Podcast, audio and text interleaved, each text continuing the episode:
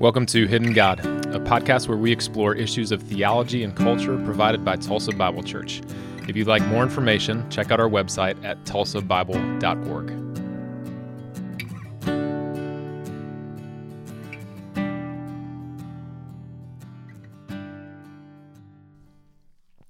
Well, hey, welcome back. My name is Daniel Newberry. I'm joined by Jared Verweel and Maddie Boltinghouse today. How are y'all doing? Great. Doing pretty That's good. Pretty good. Awesome. Awesome. Excellent. Hump day. It's Wednesday. It is. It is always always hump day. And you know what I had this morning for breakfast? Get out of here. No, what, what did you have? Breakfast burrito. Wow. Where from? Chick fil A, It's a actually. under exaggerate. wow. Okay. Cool, Jared. Hey, man, Great, it's good not for every you. day that I have a breakfast burrito. I was very excited about it. Man, coffee and a breakfast burrito, is the, it was the way to start. Me and Henry were That's going through some Proverbs together It's awesome. At Chick Fil A. at Chick fil A. It's good. No better place to talk about the Bible than at Chick Fil A. That's right. So Chick Fil A breakfast burrito is that your top burrito? Personally, not my top. Okay. When I was in seminary at Dallas, uh, in Dallas, Mm-hmm. there's a place called the Taco Joint, Hmm. and it opened up like a block away from the seminary, and we're just kind of like, eh, Taco Joint, whatever, sounds cool. Maybe we'll go check it out. So we go there and we get their breakfast burritos. Oh my gosh, they were like melting in my mouth. Good. I Mm. mean, slap your mama. Good. Mm. That was just loaded with meat. Very little eggs in there, loaded with meat, and then they had this special like jalapeno sauce on top of it. It's a gourmet burrito. Changed my life. That's awesome. That's awesome, man. I don't think anybody could possibly beat that. That's so original. That's so original. But uh, Maddie, what what about you? Breakfast burrito. Where do you go? It's got to be Chick fil A. Oh, Chick Fil A. So I support um, the choice this morning for breakfast, Jared. But I. I don't want the chicken burrito. Like they have a chicken breakfast burrito Okay. because you know eat more chicken. Right. right. Not But- getting beef there. Daniel, they bring beef in. No way. Well, okay, no, they don't. not really beef. Oh, okay. um, but they have a different meat. It's the sausage burrito is Huh. that I like the best. wow. Yes, right. it is. It has also a lot of wonderful things inside, but like um, you know, their It's little like mini hash browns. Wonderful things Sure, inside yes. my They're mini hash We're the browns, guys. My burrito. Sorry, sorry, The mini hash please keep browns inside. But the thing that makes the burrito for me, everybody, is the jalapeno, um, like uh, sauce, Salsa. pecan- yeah, salsa Mm. with it. Yeah. Mm, That makes it. That's excellent. That's delicious. So while Jared was eating your favorite burrito, Yes. he was dreaming about his favorite burrito, not even appreciating. I, I- and and I did in fact have the sausage So- this Wow. morning. You did. Yeah. Talk about iron. See? I think I like it job. better than the chicken yeah, as well. yeah. Man, that's awesome. Well, for me, I'm gonna go completely unoriginal. Okay, actually, I've got I've kind of got two here Okay. because Rachel makes incredible breakfast burritos. Wow, I mean, they are just man, they rock your socks off. And she uh, every now and then when our eggs, we we buy tons of eggs. You can go to Walmart and buy a box of 60 eggs for like three dollars. I'm not joking. And so we buy a box of 60 eggs every time we go because it's like 50 cents more than the 18 pack. And near the end of the month, whenever they're about to expire, right before they expire, she just cooks them all up, whatever's left, scrambles them, and then puts them in burritos and freezes them. So we've just got like tons of breakfast burritos. Mm-hmm. And they're so good. She puts eggs, cheese, and she slices up like fresh jalapenos in there and sausage. I've just never had a breakfast burrito that good. But when that doesn't happen, if I'm ever craving a burrito and she hasn't made those, I always go to Sonic and I get the ultimate breakfast burrito. Hmm. Um, that's been my my go-to burrito for a long time. Nothing creative about it. It really is. It's okay. Honestly, it's not even the best. It's not even that great of a burrito. It's just where I go. So that's mine. You know, and what can't you put in a burrito? Exactly. That's the thing about burritos, mhm. Jared. You could do anything. It's like they're I don't know. They're they're just the the variety, Yeah. the tastes, the options that are out there. Yeah. Put in a burrito, it's better. Dude, this is literally the conversation I was having with Kent Shu like a year and a half ago. It's, it was a great, yeah, anyway. Yeah. Anything. All right, we should get into our episode. Uh, we're continuing our series talking about sexuality. I think, is this our first episode on it or is this our second episode on it? This is our second episode Part talking two. about sexuality. Um, and, and why don't you start us off, Jared? What do we got? Yeah, part two of sexuality and gender. Today, a book recently came out just last year. Uh, it was written by Carl Trueman, probably an author that you guys might have heard of in the past. He wrote a book called The Rise and the Triumph of the Modern Self. And in this book, it's been on Twitter, it's been out there. Uh, evangelical resources are putting this thing out like crazy. And it really is a great, great book. When we did our top books for the Mhm. year at the end of the year, this was one of mine. Hmm. And in this book, chapter six, he's got a chapter called Sigmund Freud, Civilization and Sex. Hmm. And he analyzes the development of the sexual revolution as a symptom of the human search for identity, not the cause, but actually a, a symptom of it. And it's a what we're going to start out with as we begin to explore this topic on homosexuality in the Bible is just how Sigmund Freud, how his influence has had a major um, effect in how people are understanding sexuality and their identity today. Hmm. It, he was a game changer Yeah. in many ways. Absolutely. Yeah. And actually, in that section that you gave us to read from that book, we saw that Freud's influence on Western culture, it really cannot be overstated. Um, before Freud, sex was primarily an activity for procreation or even for recreation, but it was never wrapped up in someone's identity. But after Freud, sex, um, it, it became definitive of who we are, right? So our contemporary culture has shifted from seeing sexual activity as exactly that, an activity, to now it is your identity. How you how you choose to have sex identifies who you are. Major shift. Major shift. And as a result, one sex drive is becoming the most powerful force of influencing a person's behavior today. And then last week, remember from last week on this episode, part one, um, or last episode, part one, the romantic period um, was a time when people considered their experiences and then their inner feelings as their primary source of truth. So, what am I experiencing? What am I feeling? And then that is my primary source of truth. So, the goal of human existence in this period, in the romantic period, is to be happy. And so that's the goal. Um, but it was Freud that specifically identified happiness with sexual pleasure. So he's the one that kind of bi- bridged the gap, gap or made the connection. Um, I am happy um, if I am sexually fulfilled or have that experience, that sexual pleasure. Totally crazy. Yeah. Yeah, Trueman wrote that Freud provided the West with a very compelling myth. And and whether this is true or not, it's it is a myth, obviously, but but whether you accept it as true or not really doesn't matter. Uh, people believe this, right? So here's what Freud suggested was that sexual desire and fulfillment is a real key to what it means to be human. At the end of the day, what does it mean to be living as a human being on this earth? Well, look to your sexual desires. There, you're going to find your answer. And to substantiate his claim, Freud started with sexual sexualization in children, and he developed a taxonomy of growth development stages. You know all about this from teaching, uh, I know for sure. Think about Maslow's tax- taxonomy, all that kind of stuff. Um, he developed stages of growth based on sexual desire, starting from an infant when a, when an infant breastfeeds to the time when a, a teenager experiences masturbation for the first time. Those were the key markers for your development into your identity and your sexualization. It's it's just crazy. Don't worry about learning benchmarks, you know, motor skills, anything like that. We're just going right to right to sex. Hmm. Crazy. Yeah, and, and masturbation was actually a, a key component of what, uh, sorry, bringing sexualization into childhood, and so uh, you know, opposed as opposed to the the religious voices of his day, Freud saw masturbation as completely normal and a, a functionally it was a part of how children grew up basically right? He saw that as just natural uh, whereas religion back then would have said no masturbation is a sin. Today we say masturbation is a sin and, and freud completely disagreed with that.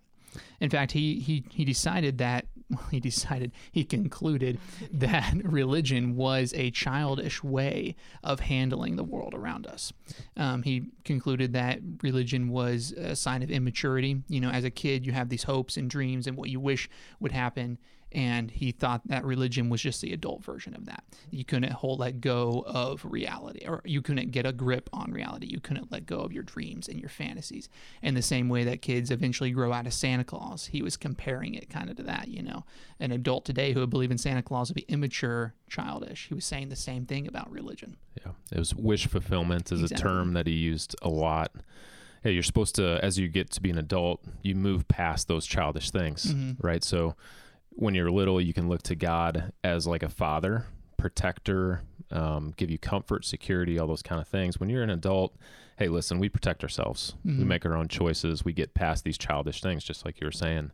And, and, and in effect, what he was doing is he was uh, agreeing with Nietzsche, a voice before his, God is dead Right.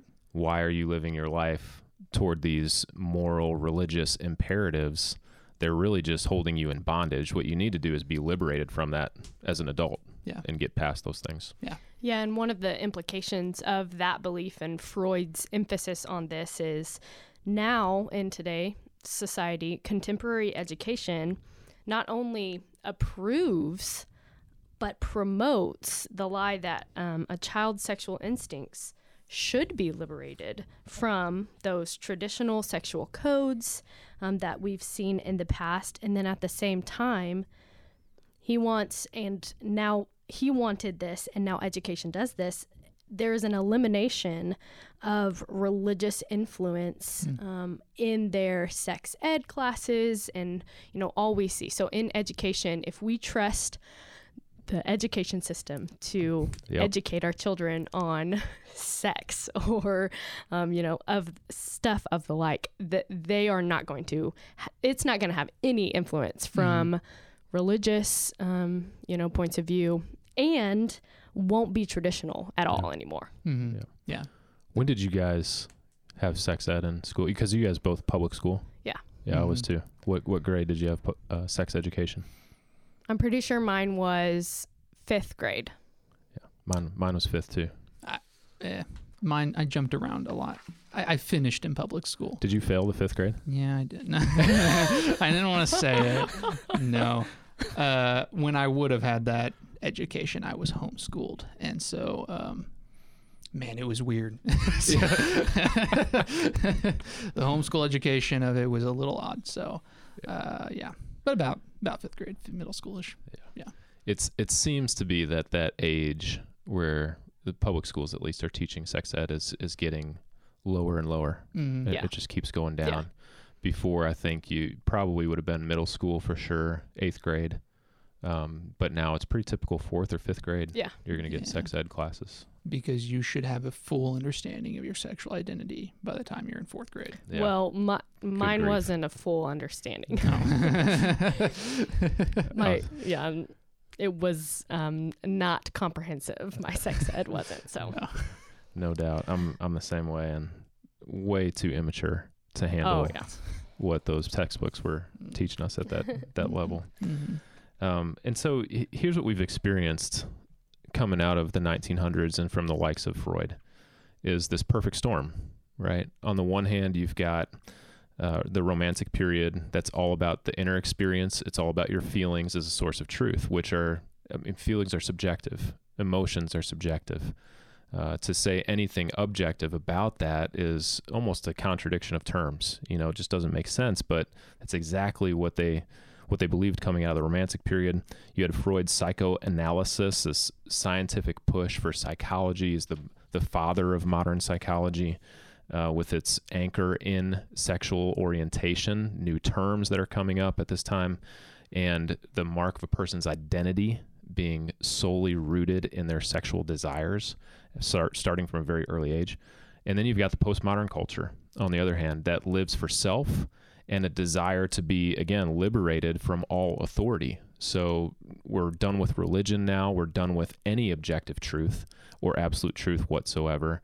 You've got a, a free for all for all culturally in terms of um, identity and and understanding any kind of submission to authority. So so all these things together, Mhm. you wonder why our culture and our time is experiencing what it's experiencing Yeah. with sexual orientation. It's it really has been the perfect storm. Yeah. Everything Freud taught has sh- has shaped what our culture believes about all of that today. Unbelievable. hmm So broadly speaking though, let's let's transition this to some scriptures and talk about Old Testament, New Testament passages. Daniel, I'll start with you. Um, what, what does the New Testament say? Just if you kind of hmm you get an overview, Yeah. homosexuality specifically. What does Mhm. the New Testament tell us about that? there are a lot of passages that you could go to that you know very specifically talk about that um, i'll list a few here romans 1 uh, verses 18 through 27 you can go to 1 corinthians 6 9 through 10 1 timothy 1 9 through 10 jude 1 7 those passages are kind of like the go-to's where people uh, would go in the new testament to understand homosexuality and the scripture's view on it. But obviously we can't go through all those today. Right. but I, I do just want to look at romans chapter 1 really quick and kind of just just kind of talk about what paul's view is on, on homosexuality here. So i could start in verse 18 but for the sake of time i'm going to start in verse 24 and i'm just going to read a few verses for us here um, and get an idea it says, Therefore, God delivered them over in their, the desires of their hearts to sexual impurity, so that their bodies were degra- degraded among themselves. They exchanged the truth of God for a lie, and worshipped and served what has been created instead of the Creator who is praised forever. Amen. And in verse 26, he says, For this reason, because they created, they worshipped the creation rather than Him, rather than God. It says, For this reason, God delivered them over to disgraceful passions. Their women exchanged natural sexual relations for unnatural ones. The men, in the same way, also left natural relations with women and were inflamed in their lust for one another.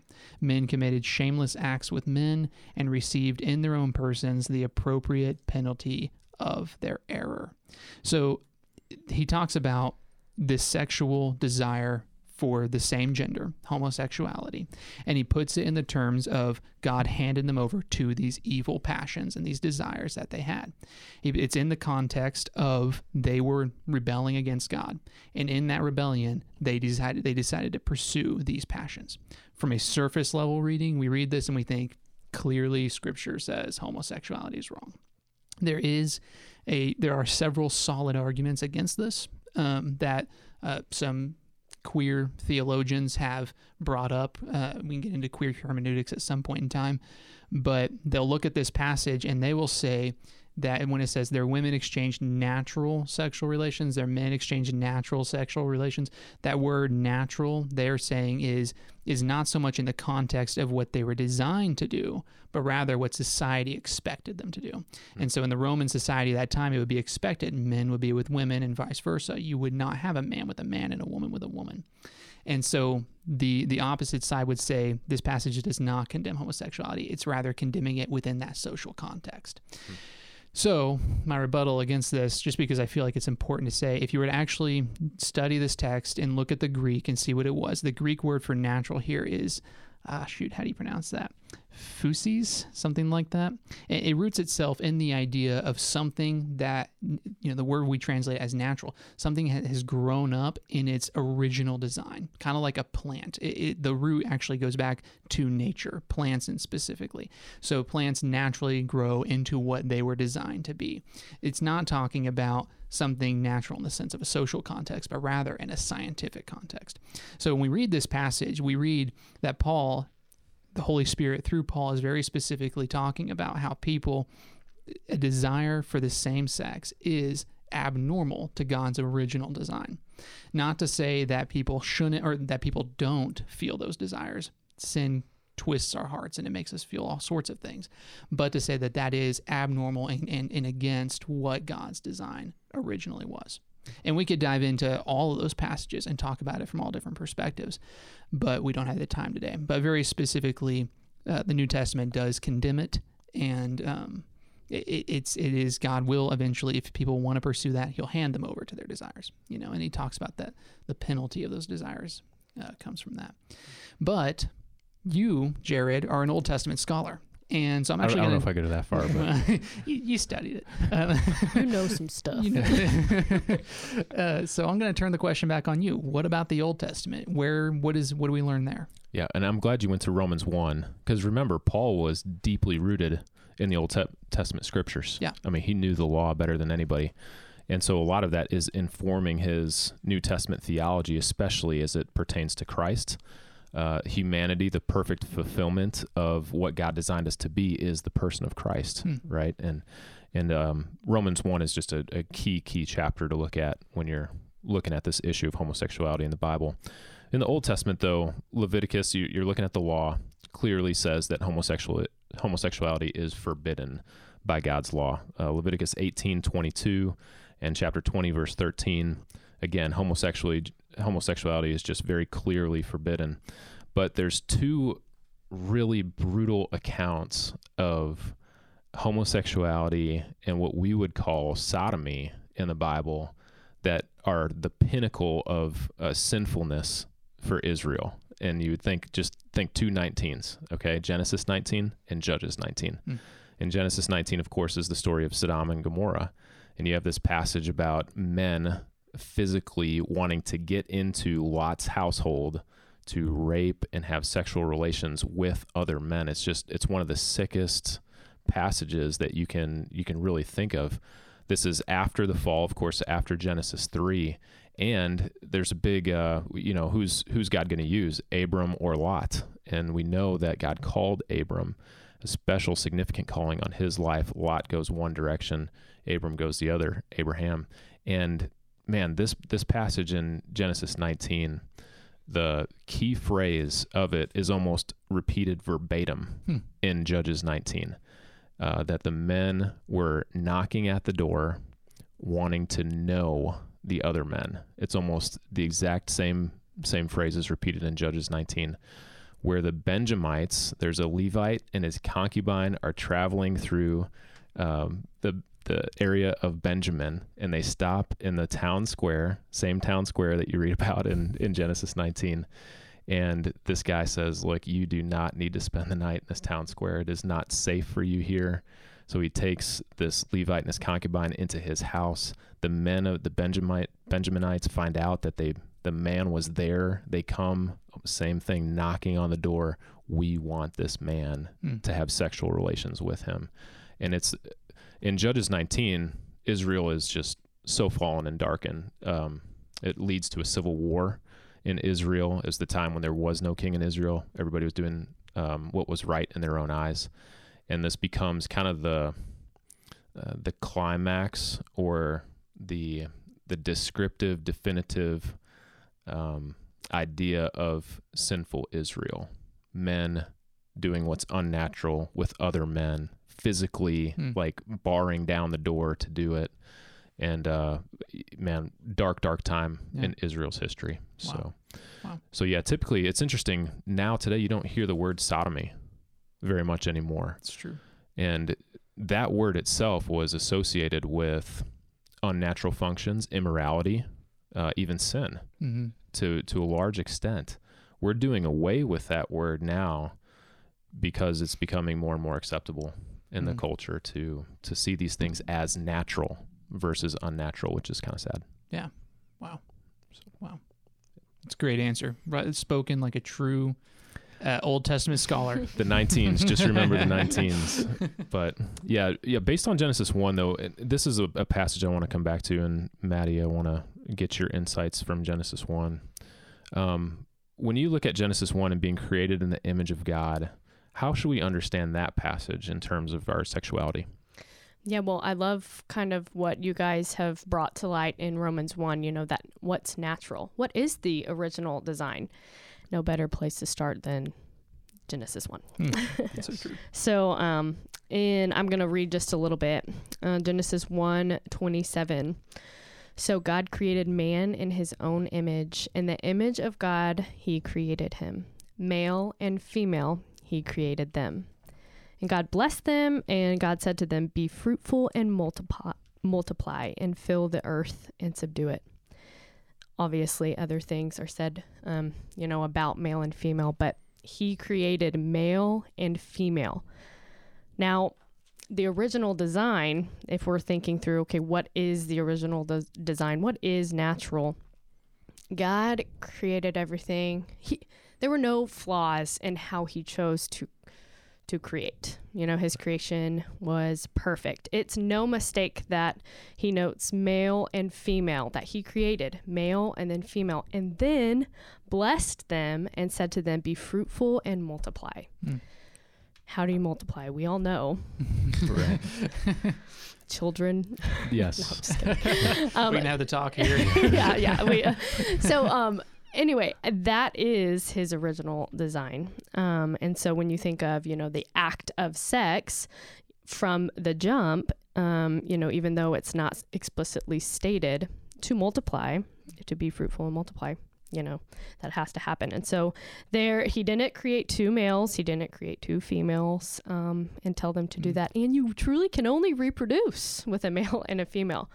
Um, and so just going back to Genesis 1 is going to give us a framework. What, how did God design it? You Mm. know, sin, sin is the thing that changes, um, you know, how our world views and, and, and approaches sex and thinks what, what they think is okay. But God designed it um, in this way. Mhm. And you know, you can go on more even in Genesis 2 it acts it you know describes a little bit more um, about them becoming man and wife, but in Genesis 1 I think it's just good to note male, female, Yeah. reproduce. Yeah. Yeah. And even connecting Genesis 1 to Romans 1 where you started um, the the thought that we take away is that God did create us in this way and if he is creator if he is sovereign if he, if he is that powerful for us to say no I, I'm not created that way because I feel something that's different inside. Right. We have basically put ourselves in the place of God. Mhm. that's where you go right back to to Romans chapter 1 where it's like man you guys are worshiping and serving something created rather than the creator Yeah. um and it just doesn't that's the pinnacle of idolatry Yeah. right there and Mhm. people just don't I mean when you're fallen you just don't realize it Mhm. get to that point but um Daniel another New Testament passage that's kind of tough here um 1 Corinthians 6 18 I want to. I want you to read this verse for us and just talk about you know people say that sexual sin Mhm. is the a different type of sin. It's worse Right. Yeah. than the other yeah. sins, and a lot of a lot of people will go to this passage in First Corinthians. So walk us through that. Is Sure. is this sexual sin a worse kind of sin? Sure. Uh, what does the Bible say about that? Yeah. Well, I'll just read the passage for you really quick. Uh, 1 Corinthians 6 18 reads, Flee sexual immorality. Every other sin a person commits is outside the body, but the person who is sexually immoral sins against his own body. So, okay, the, the first thing I'm going to you know, I would bring up about this is what is the context of this first of this of what Paul is saying here. If you look back previously in 1 Corinthians chapter 5, um, looking at very specifically at verse 1. Sorry, let me see if I can pull this up really quick. 1 Corinthians chapter 5 verse 1 it says, "It is ac- he's speaking to the church. It is actually reported that there is sexual immorality among you, and the kind of sexual immorality that is not even tolerated among the Gentiles." So hmm. very specifically contextually in this personal letter that was written to a personal people group, Paul says, I'm aware of the sexual immorality that's going on inside your church. That's the context that this is spoken in. Going back to chapter 6, we read in, in this passage, he's talking about the two, uh, I'm sorry, he's talking about the body of Christ. And he says, you know, should I take a part of Christ's body in verse 15 and make it a part of a prostitute? Absolutely not. Don't you know that anyone joined to a prostitute is one body with her? For scripture says the two will become one flesh. So he's talking about defiling the body of Christ by pursuing sexual immorality. And he's speaking to this people group. So if I was talking to a people group who within their own church, within their own group, was struggling with sexual immorality, I would probably say, flee from sexual immorality. Don't you know that you're sinning against your body, right? If I was, I mean, I would say that to the American church. Mm-hmm. To the Asian church, which is going through a lot of other stuff right now, I don't really know if sexual immorality is an issue they're dealing with. They're facing major persecution in a completely different way. I probably wouldn't bring this passage up to them because, in a general sense, I don't think Paul is trying to say sexual immorality is the worst kind of sin there is. He's simply saying, Corinthians, you are allowing sexual immorality to destroy your church. You're ruining your body. You need to flee from it. And all of us need to flee from it. But this Paul is not saying this is the worst sin you could commit. Yeah. Absolutely not. Yeah. Yeah. I, get- I have a hard time with categorizing sin in terms of worse, Yeah. Mhm. better, you know. Yeah. Yeah. This, this one is more tolerable. Jerry Bridges wrote a book uh, called Respectable Sins. I don't know if I know the women's ministry did this not too long ago, a study on it. But yeah, th- we would think like, I mean, homosexuality is way worse than gossip, or or homosexuality is way worse than you know telling a white lie to somebody. And in reality, it- what Paul talks about in this verse too is is things that are happening outside the body. Well, sin is something that comes from the inside, comes Mhm. from the heart Yeah. You know and all of us apart from christ's and the holy spirit's work in our life that's that's where the issue starts is with our desires in the heart. And so man physically outside of the body yeah there's certain things that we're going to do that are sinful. Inside it's a level playing field. Yeah. um, this homosexuality is just as bad as every other sin that violates the holiness of god. Hmm Absolutely. And, and in that context, I would even go back and see what Paul says in Romans, because in Romans he calls himself the chief of sinners, and I think that's a better takeaway for us to apply to ourselves than to say that you know to use uh, verse 18 of 1 corinthians 6 here rather than saying oh we should take this and say that homos or the sexual sin is the worst thing. Instead we should look where he says in romans and says that he's the chief of sinners. We should look the, the most important sin in our lives is a sin in, in ourselves Yeah. right whether it's sexual or not. You know, if if you are someone who struggles with gossip, gossip's the worst sin. yeah It doesn't matter what other people are struggling with. You can't say, well, because they're gay, they're struggling with worse sin than I am. That Right. doesn't it doesn't matter. What matters is what's the sin in your life. That's the worst sin. And I think that's a better application for if someone were to take anything away from this. Absolutely. Yep, Maddie. What um on a practical side, uh, this is a pretty uh man a hot topic in churches today. This is so difficult. I feel like I've teed you up for a a really hard question here. But on the practical side, because it is difficult, we're seeing homosexuals that'll come into a church, you know, and and they're pursuing seeking truth.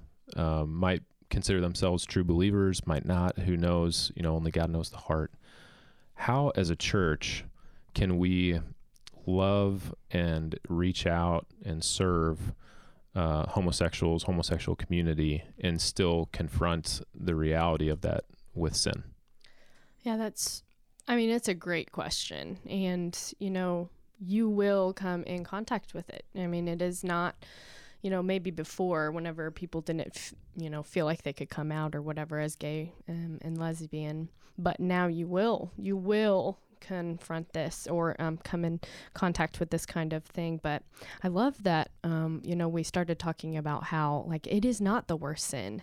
And Jesus, um, other times, whenever he's teaching on it, um, he throws it in the mix with other sins and doesn't give it a place of importance. Right. Um, and so I just think that's I think that's wise. We should follow Jesus's leadership. Um, Mm. We want to engage in love with the people.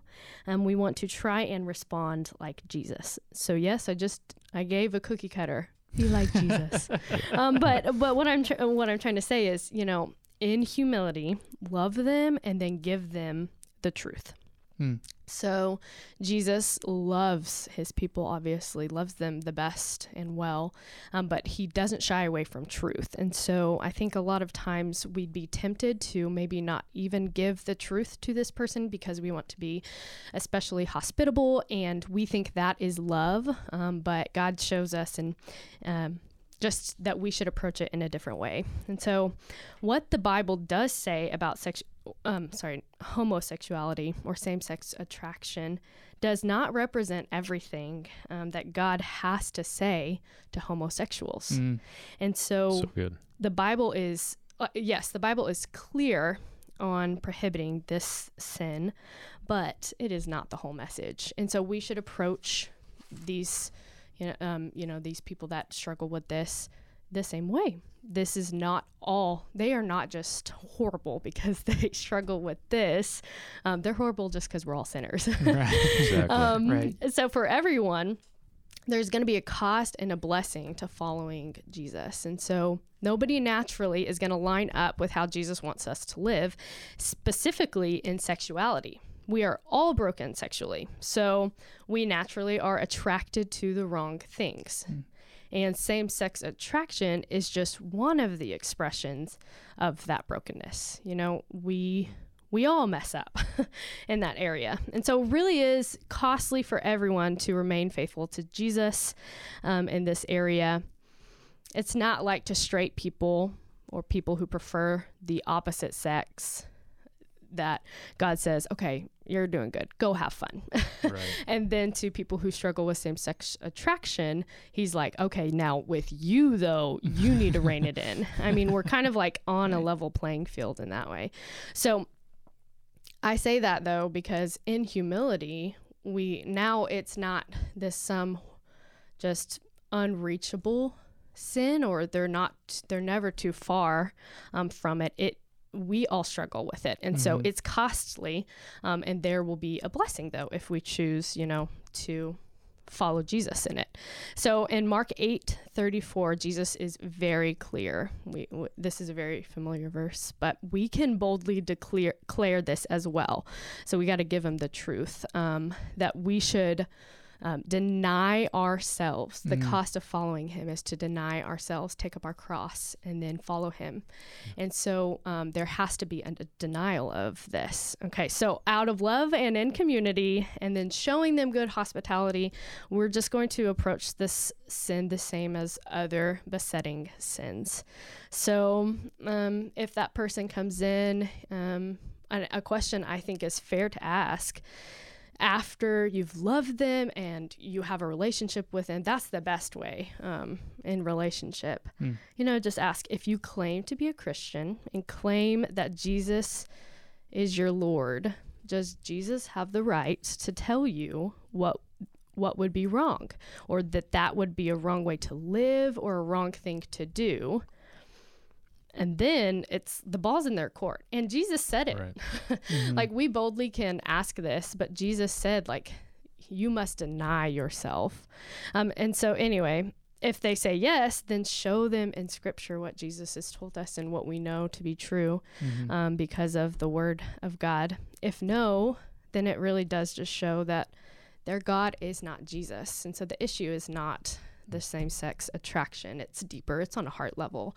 um, they need the lord they need the gospel um, Mm. the truth, though, is he is so worth it.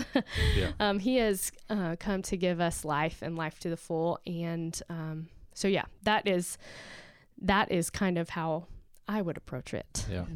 Yeah, I love uh, some of the thoughts about relationally approaching this relationally is just such a key because you know people don't know what you they don't care what you know until they know that you care. Yeah. You know, and relationally we have to dive in whether it's homosexuality or a different sin that somebody's struggling with. Like it's going to be the people that are close in those relationships that are going to be able to address tough issues the best. Mhm. And the other thing you talked about was truth and love Yeah. and balancing those two things, figuring out that dynamic. Jesus, of course, man, he was he was the one who brought both. He knew when to be tough and when to be tender. Yeah. And it was it's strange the the people that you think he would be really tough on, he was actually pretty tender with. Mhm. And of course, he's Jesus, he's God, so he knows the heart better than we do. But you know, just having those two things, if we lose the truth aspect, you really do lo- lose the love as well.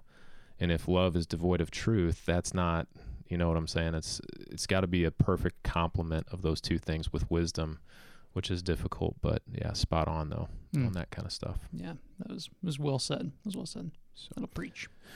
man, well, Daniel, one one last question here as we wrap up. Um, talk talk to us about desire, Mm-hmm. uh, sexual desire, and those who are are struggling with sexual sin. Sure. I feel like a lot of this comes down to our desires. Yeah. And uh, and how does what do we see in Scripture about about that? How can we bring that to being created in the image of God? Absolutely. Yeah. Um, you know, more people today, I think, are struggling with sexual desires, especially specifically same sex attraction, than I think in previous generations, especially recent generations, because of the world that we're living in. So if you are, if you're someone who's listening right now, um, who has struggled with sexual desires of any sense, uh, whether it's same sex attraction or it's a desire for pornography or adultery or something of that sense, any form of sexual immorality, I want you to listen to me because there are I, I have three things to say to you. uh, the first thing that I want to say to anyone who struggles with sex, same-sex desire or sexual immorality of any sense is that you are not alone. Uh, I am right there with you. We are all three. Every everyone is right there with you in today's culture, especially. And I think this is just true for history, but in today's culture, especially, everyone is struggling with sexual immorality, with evil sexual desires. You are not alone in those desires. The devil will tell you you are. You may think that you're unique and that no one else feels the same way about things. No one's as deep into it as you are. But trust me, we've all been there and we all will be there. And Uh, we completely understand you are not alone in those desires. The second thing that you need to understand is that Christ does not condemn you for those things. In John 3 16 and 17, we see that God loved the world so much that he gave his only son, and so that whoever believes in him will not perish. In 17, we see that Christ came to the world not to condemn, not to condemn, but instead to bring eternal life, to bring salvation. So if you are someone who struggles with sexual immorality and and and even especially within the church, do not think that Christ is sitting on his throne looking down on you with condemnation and disappointment because that's not the truth. In John in all scripture we see that Christ came not to bring condemnation, but instead to bring salvation from your sin. Number 3, do not buy into the lie that that is your identity. The devil wants us to believe that we are, and this is everything we've been talking about, we are completely, uh, who we are is wrapped up in our sexual preferences. That's the trend today. That's the common belief today, and it's not true. Who you are is not based on any desires, whether they're sexual desires or their their desires for literally any other sin, gambling, um, gossiping, um, you know, alcoholism, uh, being addicted to alcoholism, all kinds of things, all kinds of sins. Your identity is not wrapped up in any desires that you have, but instead, your identity is wrapped up in God's desires. Your identity is, identity is wrapped up in Christ's desires. And I love Maddie that you talked about, um, ha, ha, talked about how we have to let go of our own desires and, and follow Christ. Um, you know give up those desires. So your identity can be wrapped up in those desires if you are not willing to be submissive to christ. But christ came because he doesn't want to condemn you. He wants to bring you into fellowship with him. So if you have those desires let them go. Give them to god. Submit to him and let him become who you are. Your identity is wrapped up in christ. That's all i've got. Man. And hey i just want to close on um, this uh, verses that came after that 1 corinthians 6.18 that you read. It says this do you not know that your body is a temple of the holy spirit within you whom you have from god?